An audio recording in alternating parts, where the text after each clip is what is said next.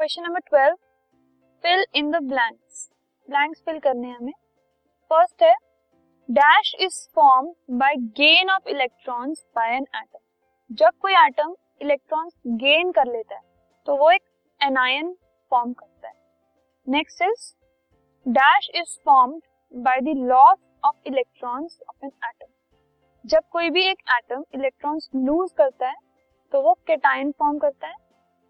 Next is dash is formed by either loss और gain of electrons by an atom जब कोई भी एक एटम या तो कोई इलेक्ट्रॉन गेन करे या फिर लूज करे तो वो एक आयन फॉर्म कर लेता है। It can be an ion और केटायन डिपेंडिंग अपॉन गेनिंग और losing of electron next sodium ions have dash less than dash sodium ion होते हैं पॉजिटिव आयंस मतलब उनमें प्रोटॉन्स ज़्यादा होते हैं। तो protons are more as compare to electrons electrons कम होते हैं प्रोटॉन से। Chlorine ions have dash less than dash जो क्लोरीन आयंस होते हैं, वो नेगेटिवली चार्ज होते हैं मतलब उनमें जो इलेक्ट्रॉन्स हैं, वो ज़्यादा होते हैं और प्रोटॉन्स कम होते हैं।